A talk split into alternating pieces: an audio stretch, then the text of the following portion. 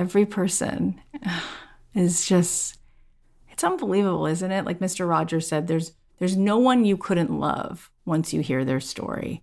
And every time I meet someone, I just want to hold up a mirror and say, Do you see? It's like the song, Do you hear what I hear? It's like, Do you see what I see? Like, you're so amazing. It's, like, oh, it's not that amazing. It's not that unique. It's like, no, I wish you could just put more of you in the world because the world would benefit from more of you.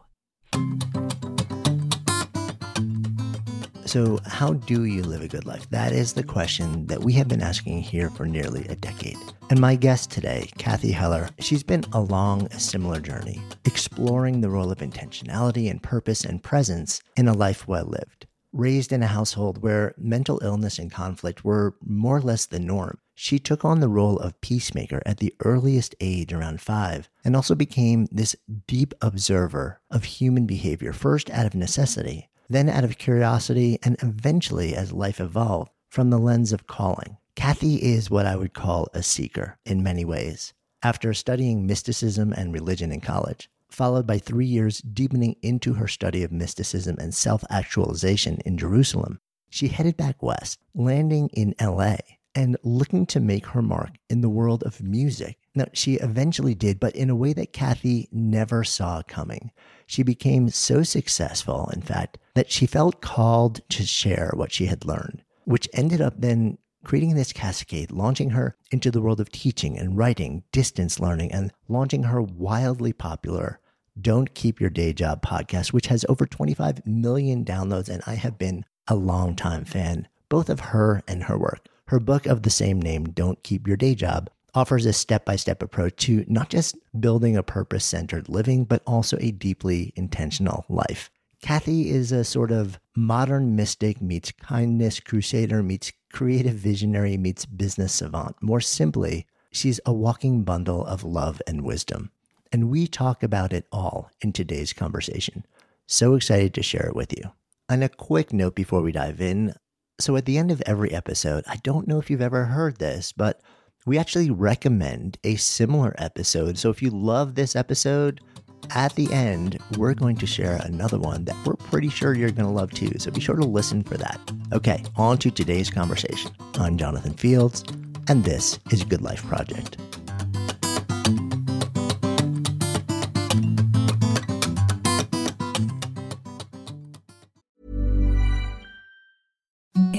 The softest sheets you've ever felt. Now imagine them getting even softer over time. That's what you'll feel with Boll and Branch's organic cotton sheets. In a recent customer survey, 96% replied that Boll and Branch sheets get softer with every wash. Start getting your best night's sleep in these sheets that get softer and softer for years to come. Try their sheets with a 30-night guarantee. Plus, get 15% off your first order at bollandbranch.com. Code BUTTERY. Exclusions apply. See site for details. Hey there, it's Michele Norris. I'm host of a podcast called Your Mama's Kitchen. When I travel, I'm usually looking for a way to find a taste of home when I'm not at home. And one of the things I love to do when I am at home is entertain. And Airbnb allows me to do that. When I was in California recently, I rented a house that had a great kitchen. And when we were sitting around the table, we're all thinking, we're in someone else's house. Someone could be in all of our homes as well. If you have a home, but you're not always at home, you have an Airbnb. Your home might be worth more than you think. Find out how much at airbnb.com/slash host.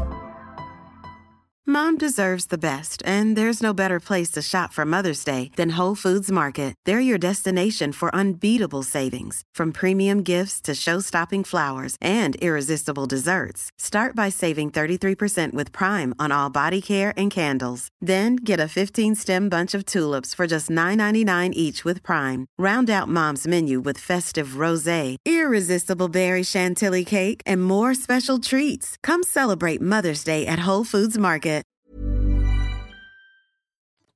There's so many places I want to explore with you. Um, there's like literally the entire span of your life.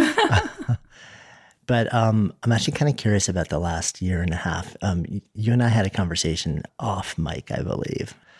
because I, I was sharing when last time we talked that uh, we've kind of been on this like year and a half thing and 15 different Airbnbs. And you were like, wait, we've been running similar experiments. I'm curious about that journey for you guys because it's one thing for us also because we're, you know, like we've got a 20 year old kid who's sort of out of the house. You literally picked up and spent what, a year and a half Yep. moving around the country. Yep. I want to know about the experience, but the, but even before that, I want to know why. Yeah, I mean, I feel like lately I have noticed my addiction to struggle and um, striving. And uh, I feel like part of what made me go out to LA at 24 was also a belief that there was a certain amount of expansiveness that happens in Los Angeles and New York City. And that short of being in those two places, your life will be limited. But anyone who's done the work that we've been exploring, whether you're meditating or you're in some other kind of portal that opens you up to the 5D, to connection, knows that it's it's not con- it's not dependent upon any time or space, right? It's about a vibration. It's about swimming in a certain resonance. And when the pandemic first sort of like rolled on through, I started asking myself, which I think a lot of people did, like, what do I really want and how do I really want to live? And do I have to be in this vestibule of constant striving, which was we lived in Beverly Hills, right? In LA, like in the thick of the Joneses, keeping up with them, I think was sort of the, you know, the mindset every time I woke up in the morning there was no doubt that I had this thought I need to make $10 million today. like, I'm pretty sure that that was definitely a headline. And I started to really want to make restorative activity front and center of my life. And so I started to think about what environments are more conducive to me dropping into center. And I thought about wouldn't it be cool to explore small town life? Wouldn't it be cool to explore New England? And I thought, you know what? Let's take this show on the road and we'll pull my kids out of school. They're on Zoom anyway, which was awful. They weren't getting anything out of it at all. So I said, we'll just homeschool them. And we did exactly what you said. We spent time in the Northeast. We lived on a farm in New Hampshire. We did Boston. We did Maine. Ugh, and, and you would think New Hampshire and Maine, they're the same. They're different, right? There's lighthouses. And anyway, they're, it's so gorgeous. And then we did the Southeast. So we did Nashville and we did a whole stint of time in, in the Smoky Mountains, which was unbelievable. We did Charleston. I thought we were going to move to Charleston. It's so amazing there. So those were the two big journeys, the Northeast and the Southeast, because I had been living on the West Coast for the last 17 years. So I sort of knew that I had done up and down the West Coast a bunch. And gosh, we went to so many cities. We also, of course, spent some time in South Florida to see my family because I grew up in in the sixth borough of Manhattan, which is Boca Raton, Florida. This is where all Jews go. At some point, it's a rite of passage, you know? So we spent some time in South Florida, and I had friends who were moving from New York City to uh, Miami. And I was like, Miami, I grew up there. Like, I'm not going to go back there. But I learned a lot on the journey. And of course, I learned that, as Jon Kabat-Zinn would say so well, wherever you go, there you are. So it really just shone a big flashlight on how I need to just find that space, right? And and it is incredible how whether or not you're on a subway in Manhattan or you are standing, you know, walking in the middle of Tokyo, if you decided to focus your attention in the present moment, you could be pretty darn blown away by it. It doesn't really matter where you are. And at the same time, there is definitely an energy to places. And so we are in this really exciting moment. I think that what the work you've been doing for so long, Jonathan, I think now people are all in to explore that question what makes a good life more than ever. And they're taking risks and it's more acceptable. And so it's exciting. Have you guys figured out the answer to where you're going to wind up? Um, working on it. I mean, right now Boulder, Colorado is home for us, which really surprised us because, like you, you know, we were sort of, you know, like New York, LA, and and my wife and I are born both outside of New York and spent our entire adult lives in the city. And um, you get really arrogant about being a Sure. New Yorker, Yeah, really, really, really quickly. There's like a sense of ownership, and you know, it's like you kind of know that there's something between the Hudson River and LA, but you're not entirely sure. Which is like this bizarre way, like this strangest way of looking at everyone else. But there's this definite mindset, and then when you start to wander out of that, you're like, oh, oh, actually, the world, you know, like exists outside of here, Yeah. and there's some beautiful places. But it's interesting because I was curious because on the one hand, I completely agree with you. I think it's sort of like, you know, that Kabat-Zinn quote like floats in my head on a regular basis, you know, like wherever you go, there you are. Same. Yeah. And on the other hand, I've been to places where like I step on the soil and there's something that just tells me Yeah. like my my entire body down regulates. Mm-hmm.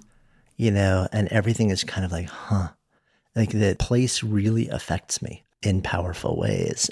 So I'm sort of like trying to do that similar balance, which that I think you are also trying to figure out like how do I do the work Yeah. to find center no matter where I am, but also opening to the fact that like different places really can affect the way that you step into your life on any given moment. Yeah, I remember when my husband and I were dating and we were in downtown LA and there was all these birds eating by a dumpster and he said, "They're dumb. Like they have wings. They could be in Santa Monica." and so yeah, I mean, I think you you can be more deliberate. We can be more intentional about the spaces that we dwell and also ultimately, right? It's it is that balance of finding our way home, right? Breath by breath. Does that change the way that you're making decisions now? And like, have you come out of that and said, I'm going to make a different analysis moving forward? Yeah, I mean, what I did indeed come to terms with, which is sort of really helpful for for everybody, is that you you don't actually. On the flip side, you don't need to be in LA or New York to have an expansive experience. So while you can find center in a frenetic place, you can also find expansion in Duluth, Minnesota. So that is a big take home for me. And um, we came to to South Florida for Thanksgiving, and the Saturday afterwards, we were supposed to go back to LA Monday morning. The Saturday afterwards, my dad went into the hospital.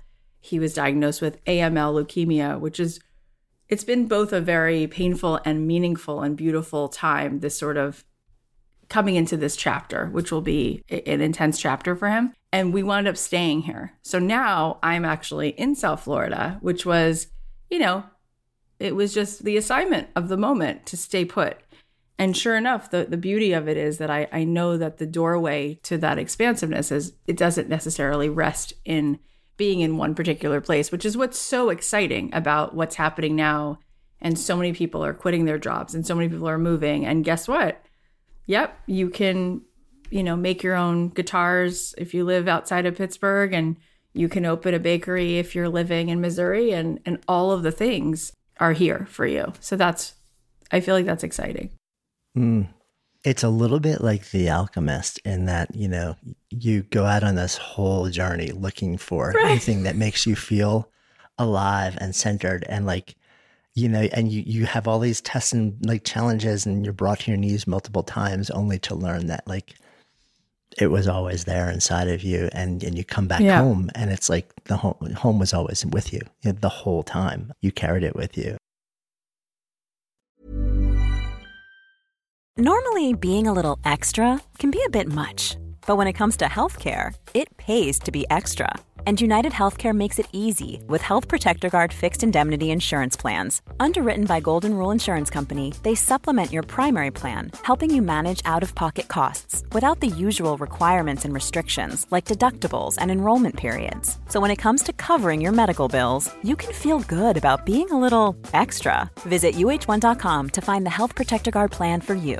Mom deserves the best, and there's no better place to shop for Mother's Day than Whole Foods Market. They're your destination for unbeatable savings, from premium gifts to show-stopping flowers and irresistible desserts. Start by saving 33% with Prime on all body care and candles. Then get a 15-stem bunch of tulips for just $9.99 each with Prime. Round out Mom's menu with festive rosé, irresistible berry chantilly cake, and more special treats. Come celebrate Mother's Day at Whole Foods Market. Good Life Project is sponsored by Lume. So listen, we have all had those awkward moments where a BO strikes at the worst possible time. I'm often actually out in nature when I'm exercising, so I don't even notice it when I'm out. And then I walk in the door, kind of start to wrinkle my nose, and then I'm like, oh, wait a minute. That's actually me. That is why I'm so thankful I discovered Lume Whole Body Deodorant. This revolutionary product, it was actually invented by an OBGYN who wanted a solution for her patients struggling with private odor. But Lume doesn't just work, quote, down there. It provides incredible 72 hour protection for your entire body using mandelic acid. I kid you not, this stuff is a game changer. Lume is safe and effective for pits, for feet, you name it. And as someone who's tried it, I can attest that it seriously works. The fresh scents are just an added bonus. So if you're ready to say goodbye to BO for good, try Lume's starter pack. It comes with a solid stick deodorant, cream tube deodorant, two free products of your choice like mini body wash and deodorant wipes, and free shipping. As a special offer for our listeners, new customers get $5 off a Lume starter pack with the code GOODLIFE at lumedeodorant.com. Don't miss your chance to experience the relief of true full body freshness that equates to over 40% off your starter pack when you visit lumedeodorant.com or just click the link in the show notes and use the code GOODLIFE.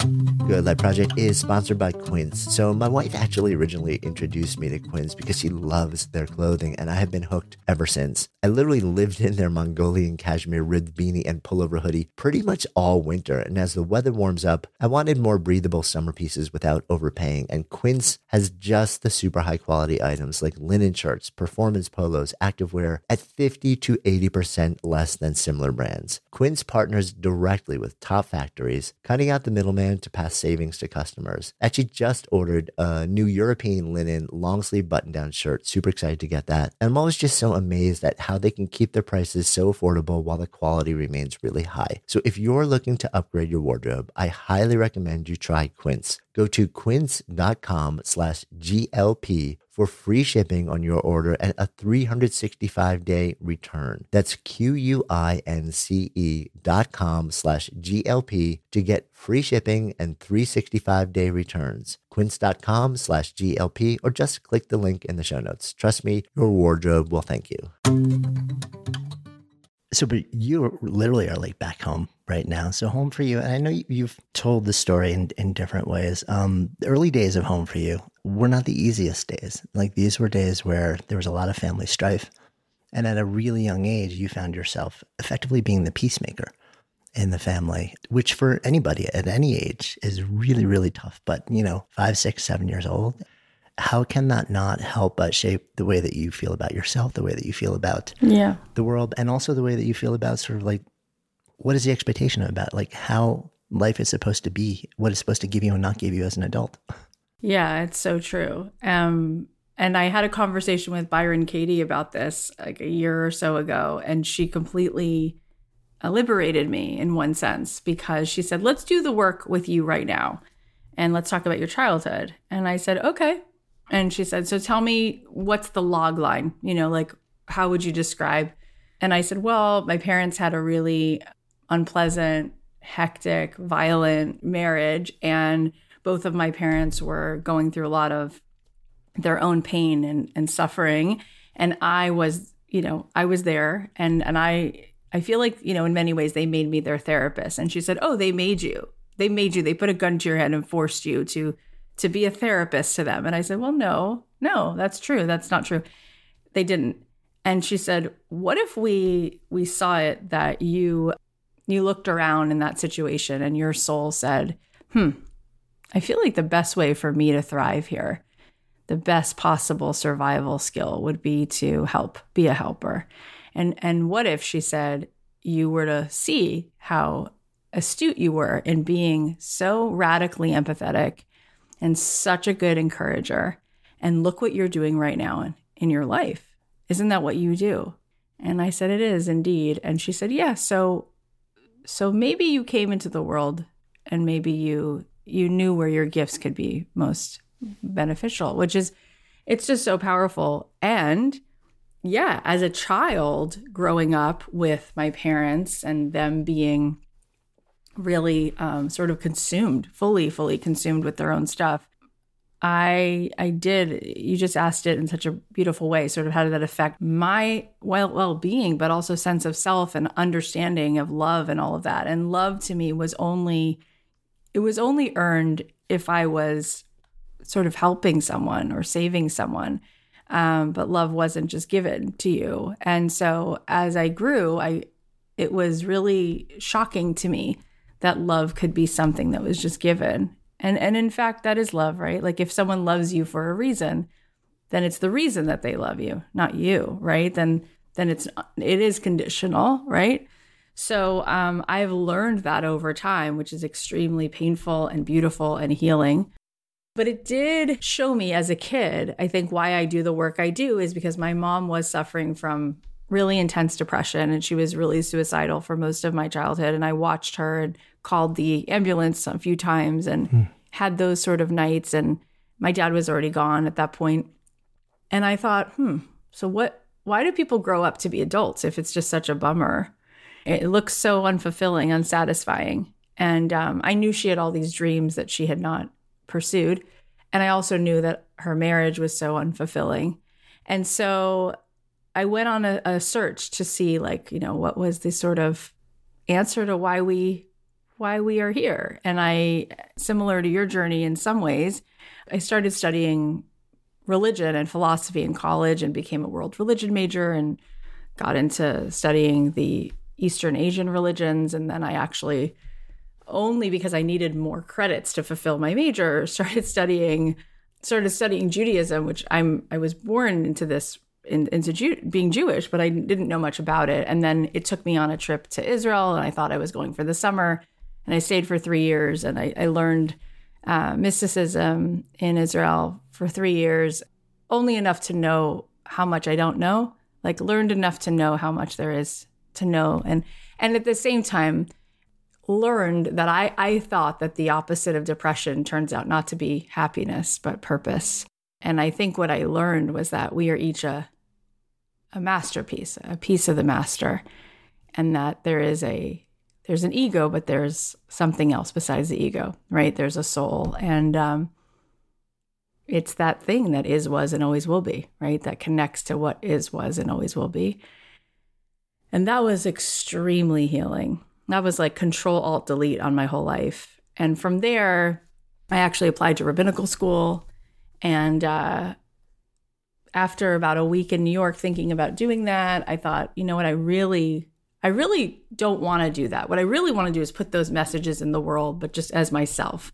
And so I came to LA and thought my my dream was always music and I thought maybe I could put those messages into music. And then that became a whole journey in and of itself. But yeah, there was definitely heartbreak which led to really amazing questions. And then um I think I went from being a seeker to to being a little bit of a finder.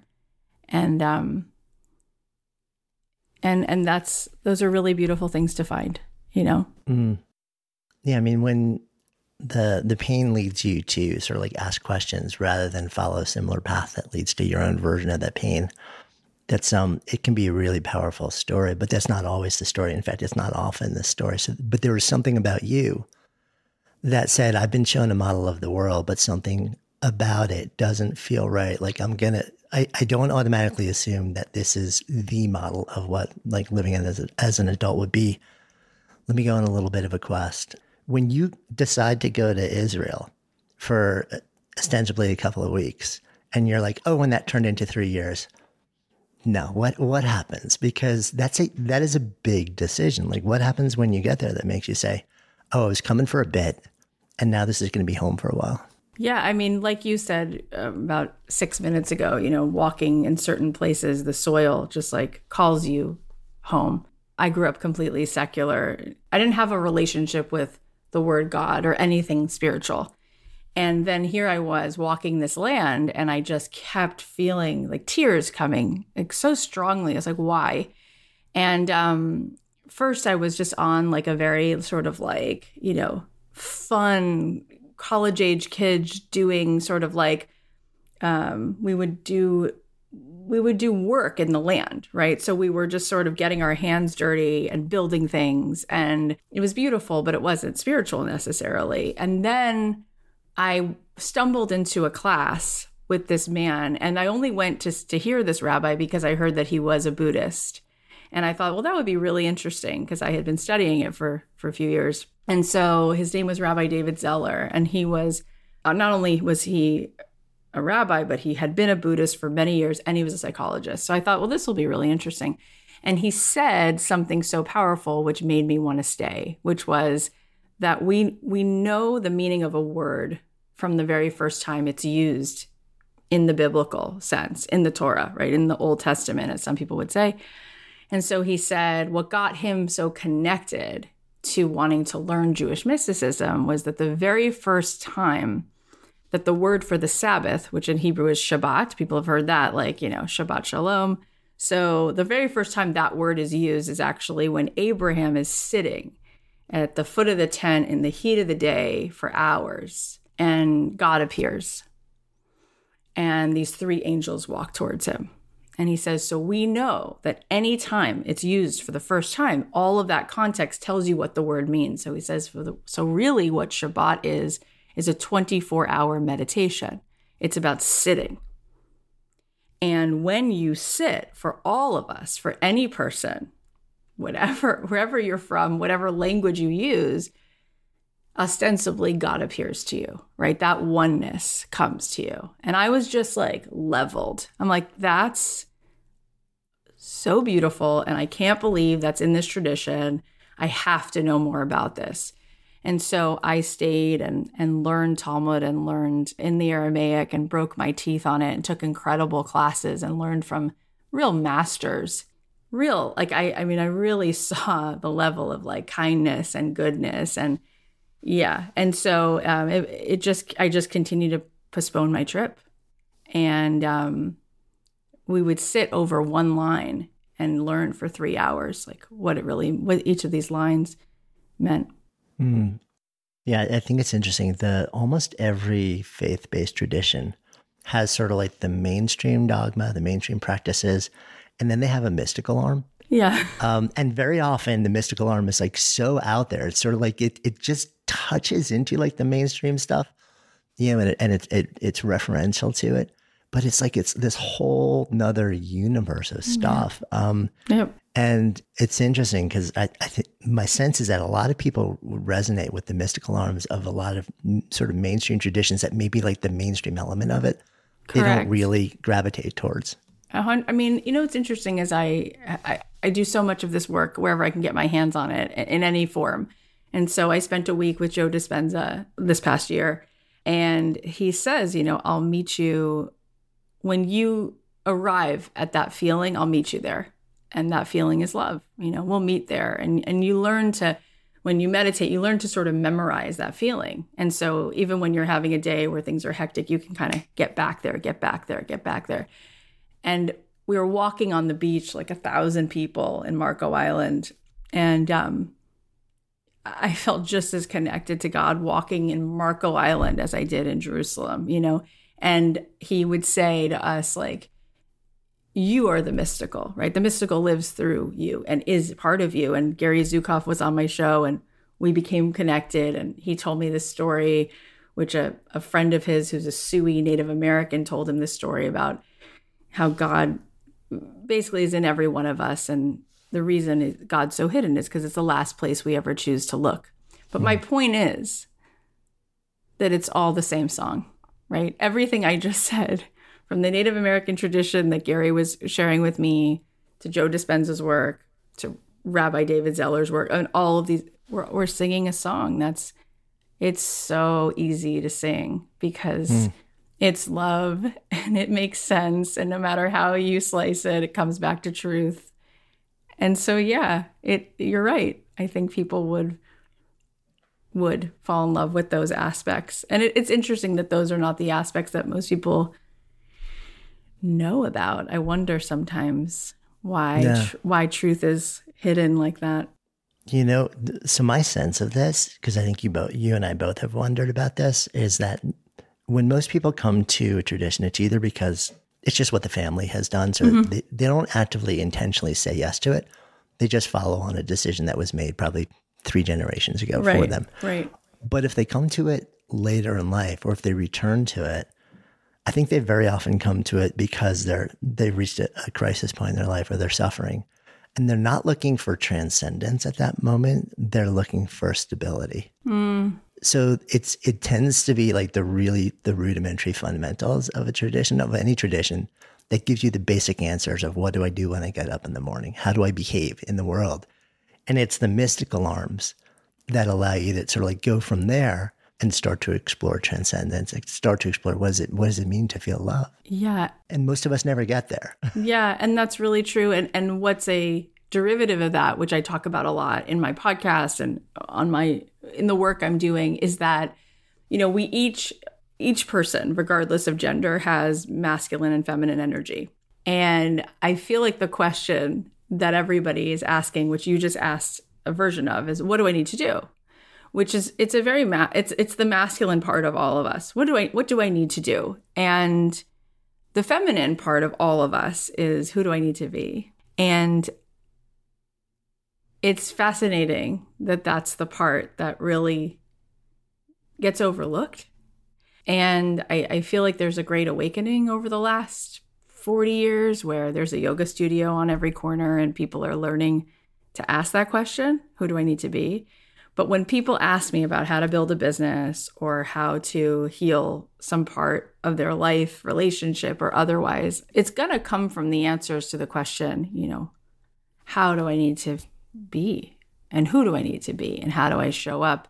And it, it's almost very similar to the masculine, feminine anatomy and gender, where it's like biologically, right? the masculine right is is this is giving this thing and this it's very important right it's crucial the feminine is receiving it and then sitting with it and sitting with it and taking this potential and and just spinning it into this whole world right each person is like a world and yet right that that piece which is crucial right that masculine piece but that's like that's like a second right but it's a really important second like without that second you have nothing you don't have it but really, it's like, it's probably 90 10. It's probably that 90% of what does the heavy lifting is the resonance, the who am I, who am I, and how am I.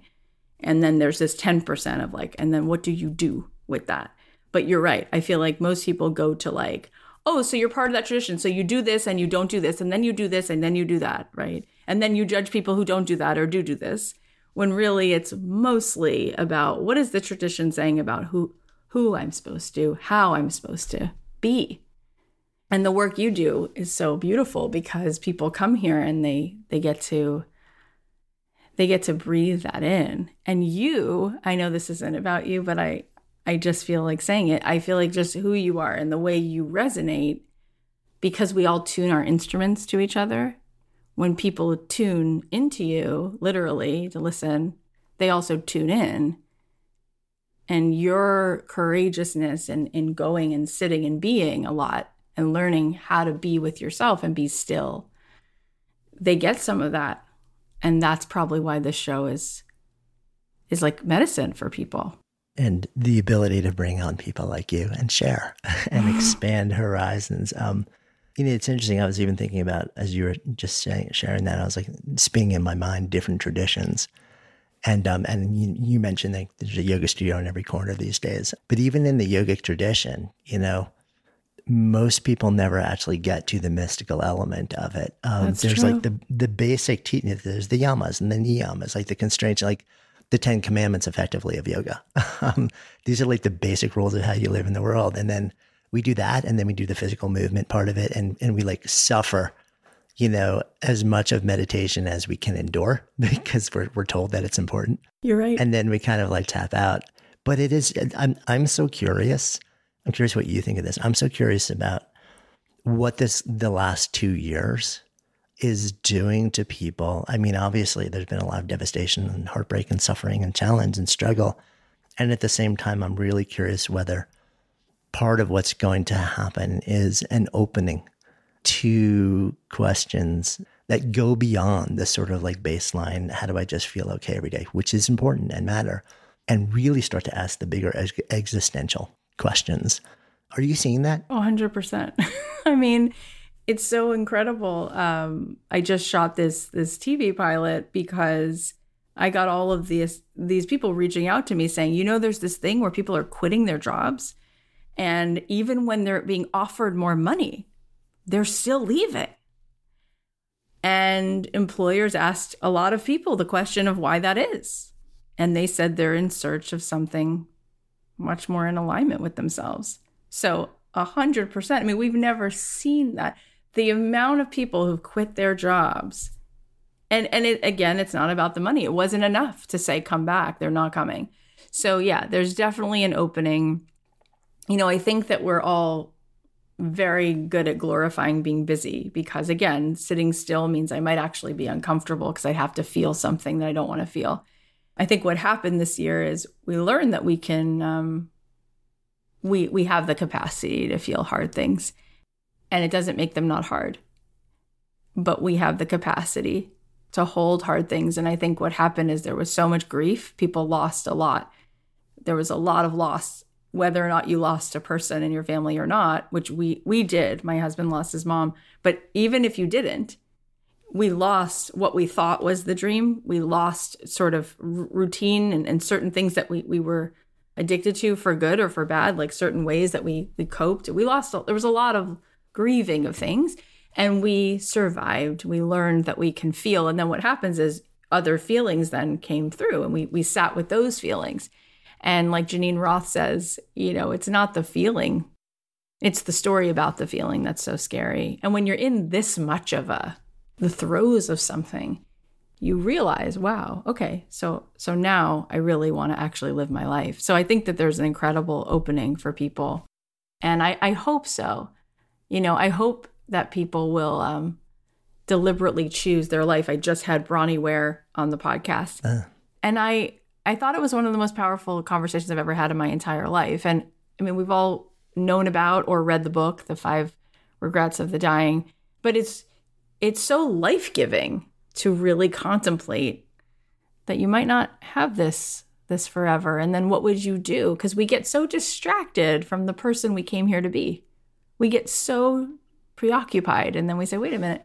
So I, I, I love to encourage and and and sort of help people clarify, you know, what what really do I what do I really want? And could I really have it?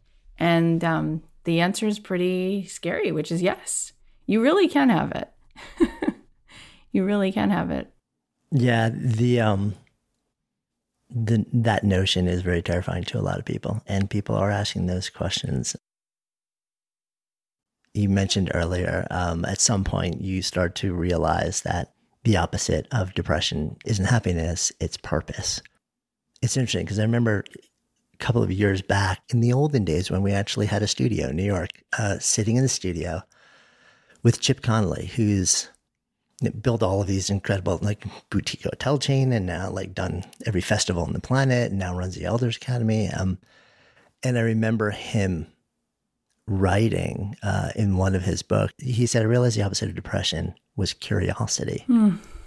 Um, which I think has a really powerful tie-in to purpose because it's sort of like it's it's seeking a reason to be to a certain extent, which is in, in my way almost like a different a different way of saying yeah exploring purpose. Mm-hmm. Yeah, I see that.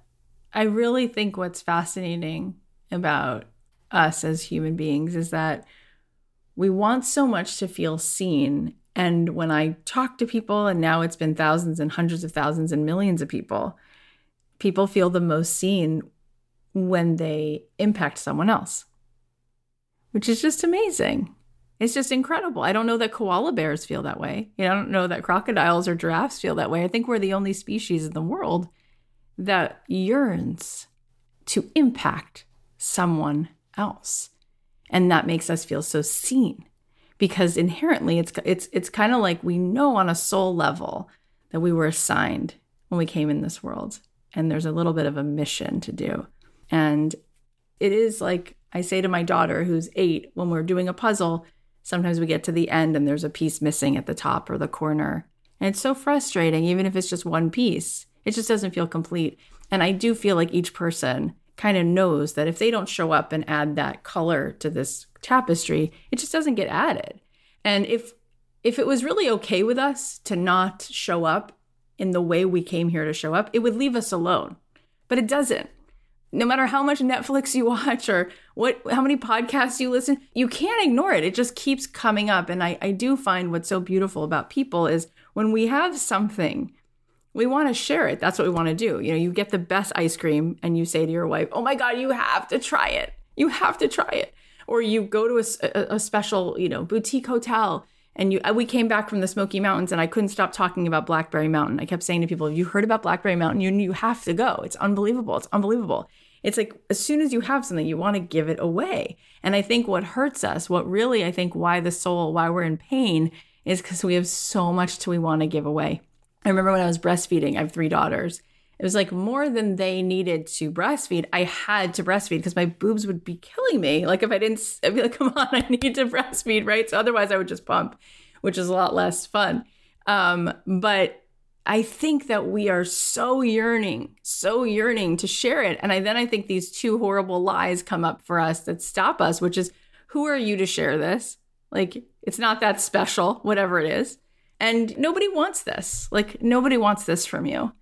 And I think I've come to learn over, through talking to so many people now that it's the most egocentric thing you could say because it's your ego that says that. Like, oh, who wants this? And I'm not good enough because your soul is just excited to be generous and curious about other people and is more curious about other people than you and your stuff and whether you're good enough or not. So when I say that to people, they kind of wake up and they go, "Oh, that that is an ego thing." And I don't want that to run my life. I want to be more in a state where I'm not allowing my ego to decide. And so then you can get really busy, you know? You can get really busy today being generous and coming up with ways that you could touch the life of a neighbor or somebody or and then when you when you're so free once you do that and then the amount of opportunities that come to you and then you get this incredible fulfillment that i think you have and i have that doing the work i'm doing. It's it's oh my god it's it's just i can't stop. And people say oh do you ever feel like you should slow down? And i say no because it's it's not about me. So it feels so good. It feels so good. I i, I it's not something i would want to stop. Yeah I, I often i completely agree at the generosity side. I think I wonder whether sometimes the place we get tripped up is not with the notion of being generous feels amazing and I want to do as much of it as humanly possible, but being generous in a way that is authentically expressing a deeper thing that is unique about me, because then what we fold into it is the opportunity for judgment. Somebody saying, I don't just see the act, but I see the way that you're doing it. And I don't accept the sort of like your unique way of doing it. And they judge you and whether that's true or not, there's something in all of us that says, okay, um, I'm terrified of that. Like yeah. I'm terrified of being seen for who I actually am and then and then not being accepted for that. So if that's tethered to an act of generosity, not only am I not going to show up as me, I'm also not going to offer that act because I see them as being intertwined, which I mean, it's sort of like it, it compounds the hurt. You're 100% right. And um, when I started doing this podcast five years ago, I thought we were there to encourage people and to show people what was possible. And 25 million downloads later, talking to millions of people, it's a rejection phenomenon. It really, really is. It all boils down to the fear of the rejection. Someone won't like it, it won't be good enough this person won't believe that I posted that or shared that or made that.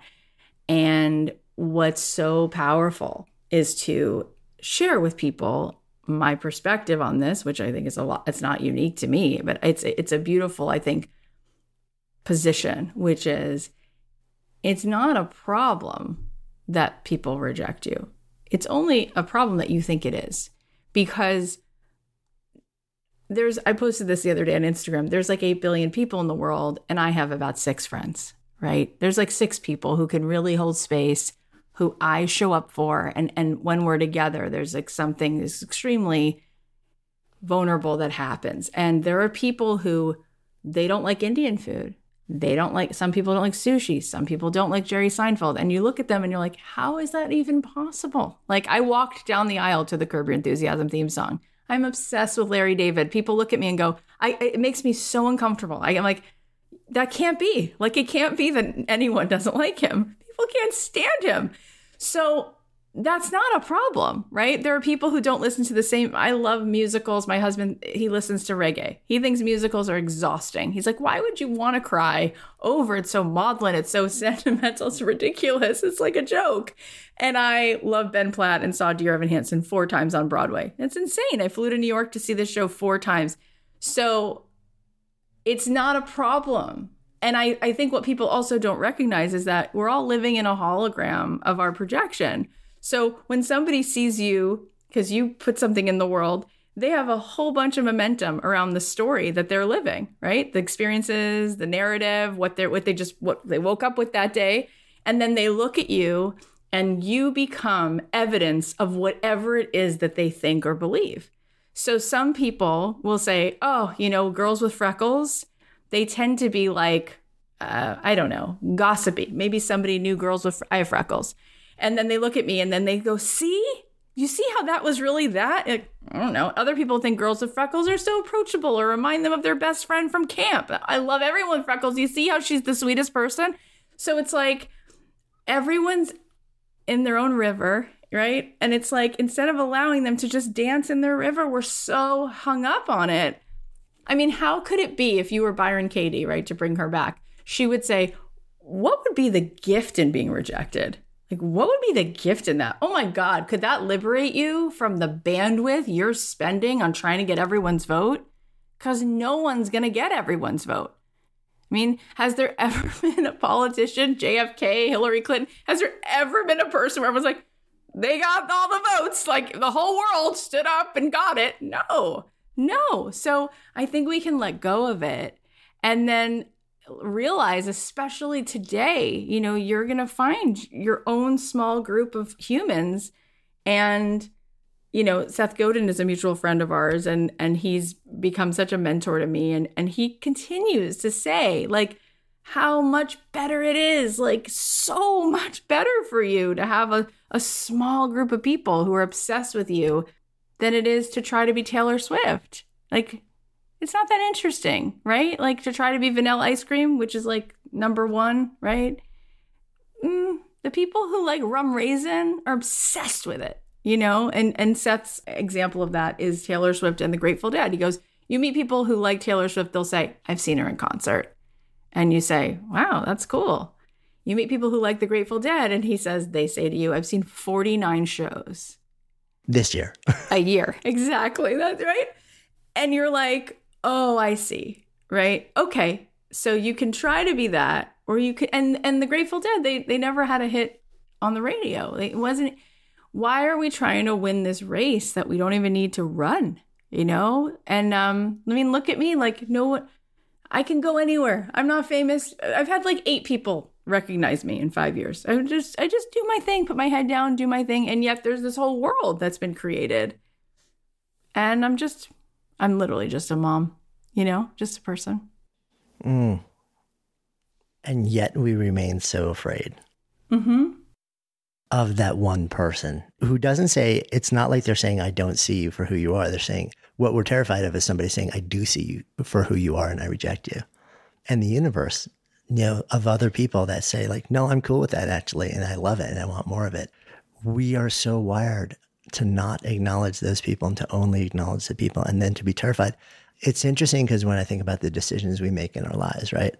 So many of them are made not because in the name of expression and impact and love and generosity and all these things, they're made in the name of avoiding the downside, they're avoiding risk, avoiding uh, rejection, avoiding being seen in a particular way. And it's sort of like if you think about if you add to either of those sentences by whom you know, like and you sort of like count the number of the people and then you ask how much do they matter in the context of my life on either side? It's right. sort of like it's a, the, the decision gets really clear really fast and yet still we're so guided by so much fear of not being accepted by by lack of belonging. And i wonder especially over the last two years you know so much of that is rooted in a fear of isolation and not belonging and when you compound that with the isolation, like there's literally, we're living in a soup of isolation and disconnectedness. Like, how much worse does that get? And yet, like we, we were talking about in the beginning of the conversation, I, I feel like we've gotten, there is so much pain. Like it's become the fabric that we wear um, so often, so much of the day that I think a lot of people now have gotten past the point where they're caring and they're just kind of like, let me look at everything new. Yeah, I think that's all really true and it reminds me of so many things. You're you're like the most fun person to have a, conversation with because they're like so delicious. Um but recently I've been thinking about how and, and this isn't, you know, a new thought, but it's it's something that's new, I think, in terms of something we don't think about enough, which is that this idea of belonging, right? Which you're saying it is so innate. And, you know, my friend Mark Grove says, like, all day long, we're choosing between authenticity and belonging, and belonging will win nine times out of the 10. So then you don't really belong. Who do you belong to? Or you don't even belong to yourself because you're not choosing authenticity. But oh, if you said that, your stepmom won't like it. So you just choose to belong. And if you said that other thing and you told someone who you voted for or what you really eat or oh my God, you know, like you're not a vegan, you, you won't belong. So you just keep choosing the belonging over authenticity. But what I also think is important is that it's the ego that sucks us into the illusion of separation. Because that's where all the pain is. All the pain is I want to belong and there's all the separateness and I want to be with, right? With these people. And so I need to earn that. But there is only with. It's a joke it's a fallacy. It's made up. It's a construction. There we know that. We we know it but we forget it cuz the world keeps pointing us to the separation, right? Well, let me show you how you're separate from him. He's this height, you're this height. You live in this city, he lives in this city. It's all a story, right? Cuz ultimately if you zipped off your body, right, and I'm a pool of consciousness, you're a pool of consciousness, well, guess what? They flow right into each other, right? In the vibrational sense. And people really forget it and they have to be reminded oh, yeah, an atom is 99% wave and less than 1% particle. Most of this universe is vibration. And vibration, there is, it's all belonging, right? It's all harmony. It's all swimming in, in connectedness. It's all this oneness, right? And it goes back to the central, you know, prayer in our tradition, which is the Shema, you know, Shema Israel, God is one, oneness, right? It is, was, will be, it's only one. And that's ultimately, you know, Einstein said it, right? We all, why, why we don't really come back to knowing that. And that is a gift we can give ourselves every single day. That's what five minutes of meditation can do for you every morning. You come back, you separate from this it's fiction, right? It's this little fictional character that you made up, this ego, you know, she she likes this music, she eats this food. What is that, right? And then you come back to the part of you that's observing all of that, which is the oneness that's in everything and everyone. And so of course you belong. There's nothing but belonging, right? And so that's I think I would take the risk to say that I think maybe the reason you and I or anybody who's willing to say something or do something or stand for some maybe maybe there is a practice or something that lets us know on some level that there is that that there's that connectedness in everything and everyone. Because it i don't see anything but that. Even though i have a, a part of me that's made up that's fragile that can sometimes get stuck. The refractory period's very quick.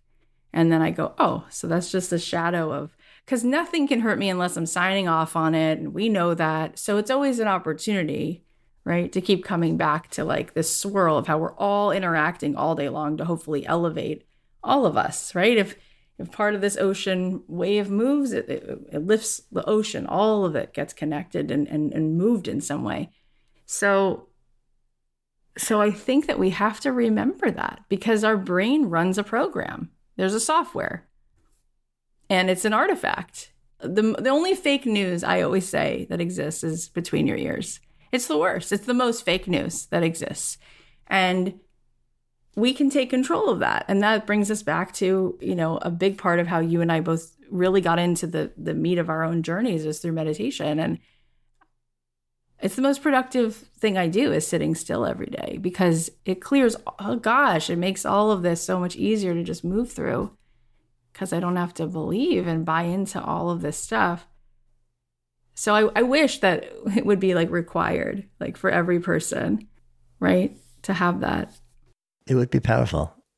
You know, I think that a lot of the, the benefit of that practice, no matter how you step into it, and a lot of different ways to step into it, some sort of mind stilling practice, unless you actually recognize what you were just describing, that you're like your brain has an operating system that's running a script that fabricates an avatar that we present to the world. But the, the avatar is naturally you. It's a representation that you think is most likely to be said yes to. And then when it's not said yes to, which happens, you think it's the actual you that's not being said yes to. Yeah. Not realizing that, as you just described, like that's actually not reality. But the pain that goes along with it is very real. And meditation for me has always been just doesn't fix anything. It just helps me see a little bit more clearly. Yeah. Like that's it. You know, so maybe I can make more intentional, clearer decisions. Maybe I can step out of just like a hint of delusion and be a little bit more sort of like in the truth of whatever is in front of me, whether it's a hard truth or an easy truth. But yeah, it's it is a it is a really powerful practice. And at the end of the day, you know, it's interesting as the whole notion of belonging is that it's the avatar that we present to see whether it's going to be accepted. You know, it's and and it's the avatar that belongs. And if the avatar isn't actually us, we never belong. Like, uh, or, or we're. We, it's not that we don't ever belong. I'm going to riff on sort of like building what you were saying. We never get to a place to accept the fact that we always have belonged, because we see this sort of artifice being rejected, and it distracts us from the fact that we, like the deeper we underneath it, never was. Like we've always been there together.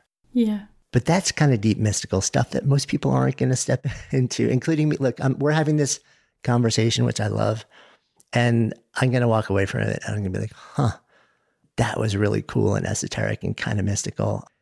And then I'm going to get in my car and I'm going to get like go wear my meat suit around the neighborhood and like interact with all the different people and do, all this all this stuff. And I think one of the dances that that so many people have is even if you get a glimpse of these practices and these sort of like moments of awakening, we live in the real world, you know, where we bump up against a lot of hard things on a Yeah. really regular basis. And like, how do we bridge the gap between them? Well, part of it is also I studied for a few years at the Mindful Awareness Research Center at UCLA and you know what people don't know enough about is ourselves, right? We know a lot more about like our car and our iPhone than we do. But what you just said is really it's really true and I think what would help people is the awareness that it's not just the mind, it's the body. Because when the thoughts think the thoughts, right? Then you have a feeling, and then those feelings secrete a chemical in the brain. And those chemicals, let's just talk about cortisol for a second. It is so addictive. And then the cell actually builds receptors to it. And so it's more it's more addictive than nicotine. Like this is all and people love science and data. It's like this is all in the data. This is all scientific, right? This I mean, I studied it at UCLA. There John Kabat-Zinn's been studying this even longer, right? At, at UMass. It's everywhere. And what's important is people think, oh, it's in the mind. It's like, no, it's at this point, it's in your body. And what I, and so when you, like Gay Hendricks was on the show a few times, we talked about the big leap, right? Your body is gonna fight you now. Now it's not just your mind. So even if you listen to this, John, you listen to Jonathan, you listen to whoever you listen to, you start to get really excited. You start to cross that river into something new, and your body goes, I am in need of stress hormones. I need the shame. I need the doubt. I need the guilt. I built receptors for it in my cells. Your body is going to start to unseat you. I don't think most people know that. That you we've given that. We've like been on an IV drip to this cortisol for so long and so it starts to feel uncomfortable without it. We're in withdrawal and so we have to really fill ourselves then with oxytocin right? With dopamine with things that feel better which you can get. That's the power of beautiful thoughts that can then feel different feelings which can give you different sort of chemical reactions in the body which totally affects your nervous system and that's really the work that at some point we all have to do that work, right? Because if you just keep taking the old program and then letting it run the body in the way it does, first of all, it creates all diseases, right? You I'm sure you're friends with Dan Buettner. He just came on to talk about his new book. And I and and for anyone who doesn't know about the blue zones, and I said to him, okay, so what's the big reveal? You know, what's the thing that makes us last the longest? He's like, well, you got to reduce the inflammation in the brain, right? We got in the body, which is called, caused by cortisol. So all of the people who've lived into their hundreds have some kind of meditation practice. Oh my gosh, really? Really? Oh my gosh, no way, right? That's and so and then I said to him, "So what what are we sadists? Like you've you've published how many New York Times best-selling books? You've said it loud and clear. We don't do it." And it's like this is like and these aren't people living into their hundreds and they can say they've they've had a hundredth birthday. These are people living well into their hundreds, having having a quality of life. So if in fact, right, we either get to decide that this is true or it's not, but it's true. So, how can we then say, I'll only feel good if something happens in the day that makes me feel good? And if not, you know, it's a crapshoot. Depends who I run into. It depends what happens. It's like, no, no, no. It's guaranteed then to have all of the same highs and lows that you had yesterday. Probably four o'clock every day. You'll, you'll, get that withdrawal, you'll feel stress hormones again. Your body will find some reason to give you that again and again and again and again and again and again, over and over and over and over and over again. We're living Groundhog Day until we stop and say, okay, wait a minute. I get to be in control. And then instead of you seeing people with this diagnosis and this diagnosis, it's like you could change that if you stopped giving yourself, right? Like this constant drip this constant drip of cortisol, which is coming from the, the, the stressful thoughts and the stressful feelings. And so I don't know that everyone's fully aware of that, but it's so heavy. It's so, so heavy. And it takes us out of a flow state, takes us out of creativity. Gosh, the mind gets so busy and then the body gets so heavy.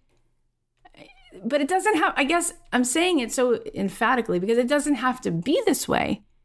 We don't have to accept that, that that's the way it has to be, but it will continue to be that way.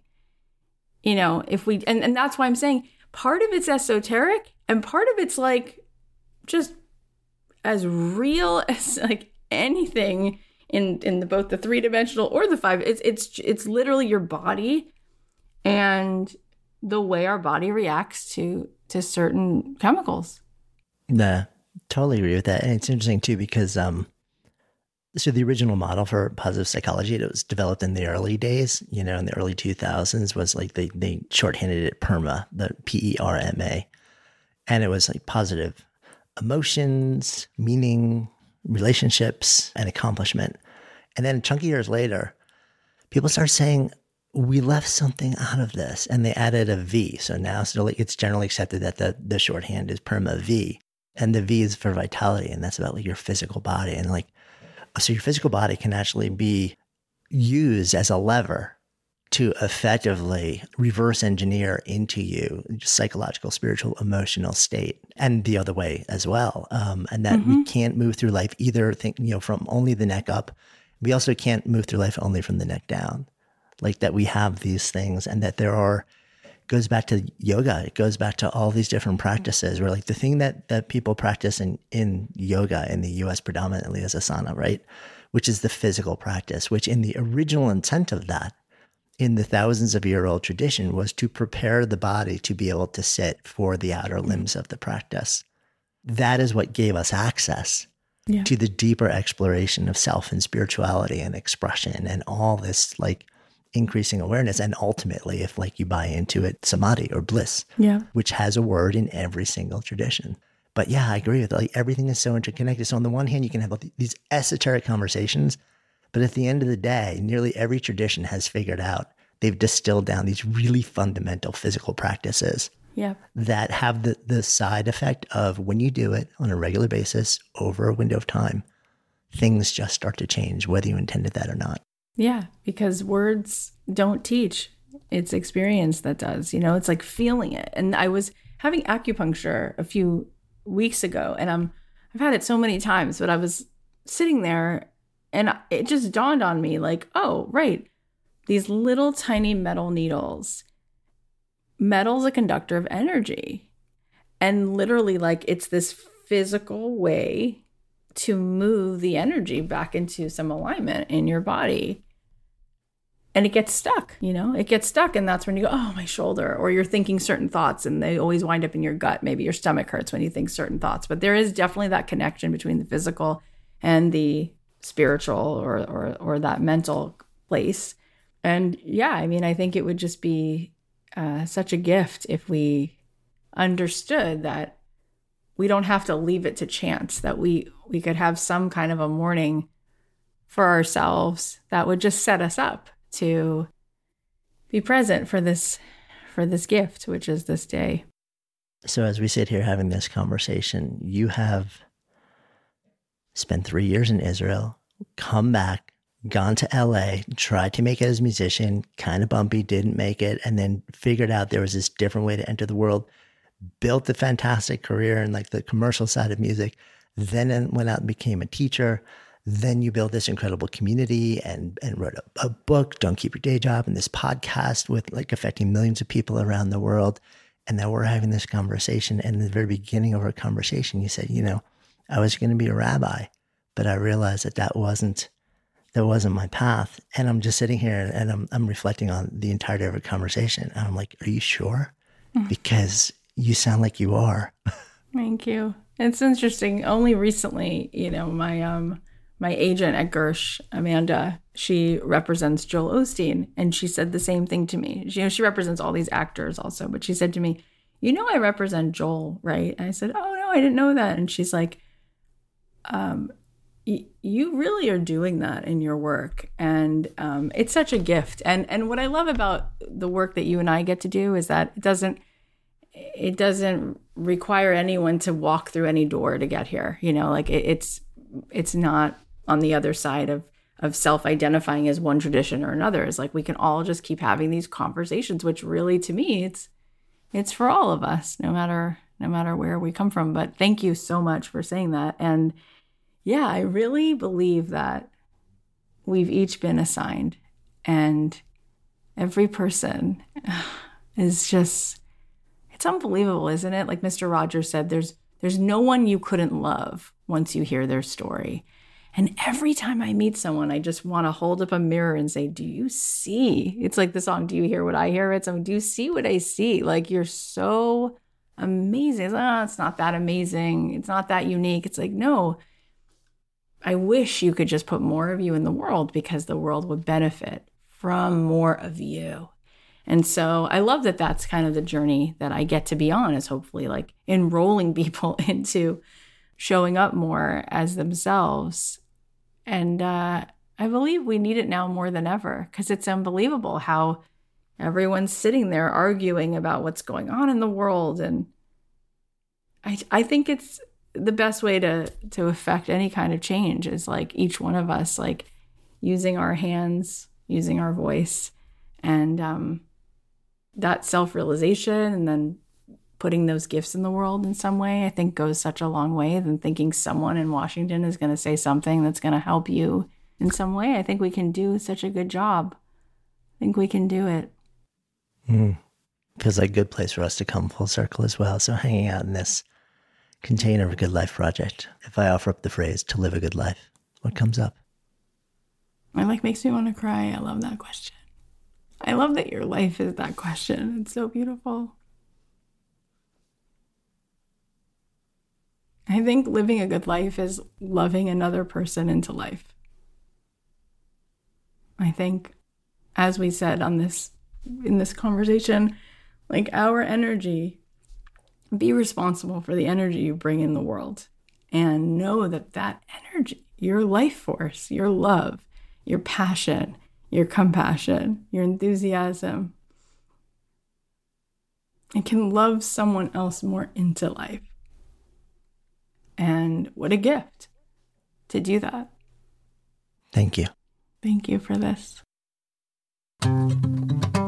Hey, before you leave, if you love this episode, Safe Bet, you will also love the conversation we had with Morgan Harper Nichols about crafting a creative life and living around openness and honesty. You'll find a link to Morgan's episode in the show notes. And of course, if you haven't already done so, go ahead and follow Good Life Project in your favorite listening app. And if you appreciate the work that we've been doing here on Good Life Project, go check out my new book, Sparked. It'll reveal some incredibly eye opening things about maybe one of your favorite subjects, you, and then show you how to tap these insights to reimagine and reinvent work as a source of meaning, purpose, and joy. You'll find a link in the show notes, or you can also find it at your favorite bookseller now. Until next time, I'm Jonathan Fields, signing off for Good Life Project.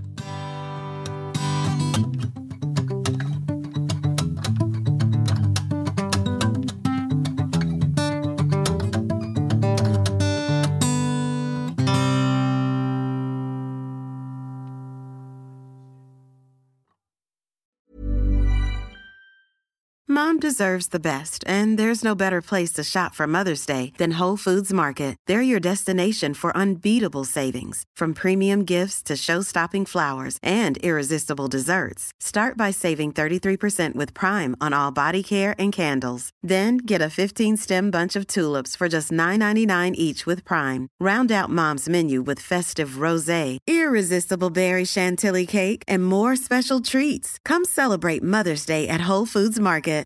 Mom deserves better than a drugstore card. This Mother's Day, surprise her with a truly special personalized card from Moonpig. Add your favorite photos, a heartfelt message, and we'll even mail it for you the same day, all for just $5. From mom to grandma, we have something to celebrate every mom in your life.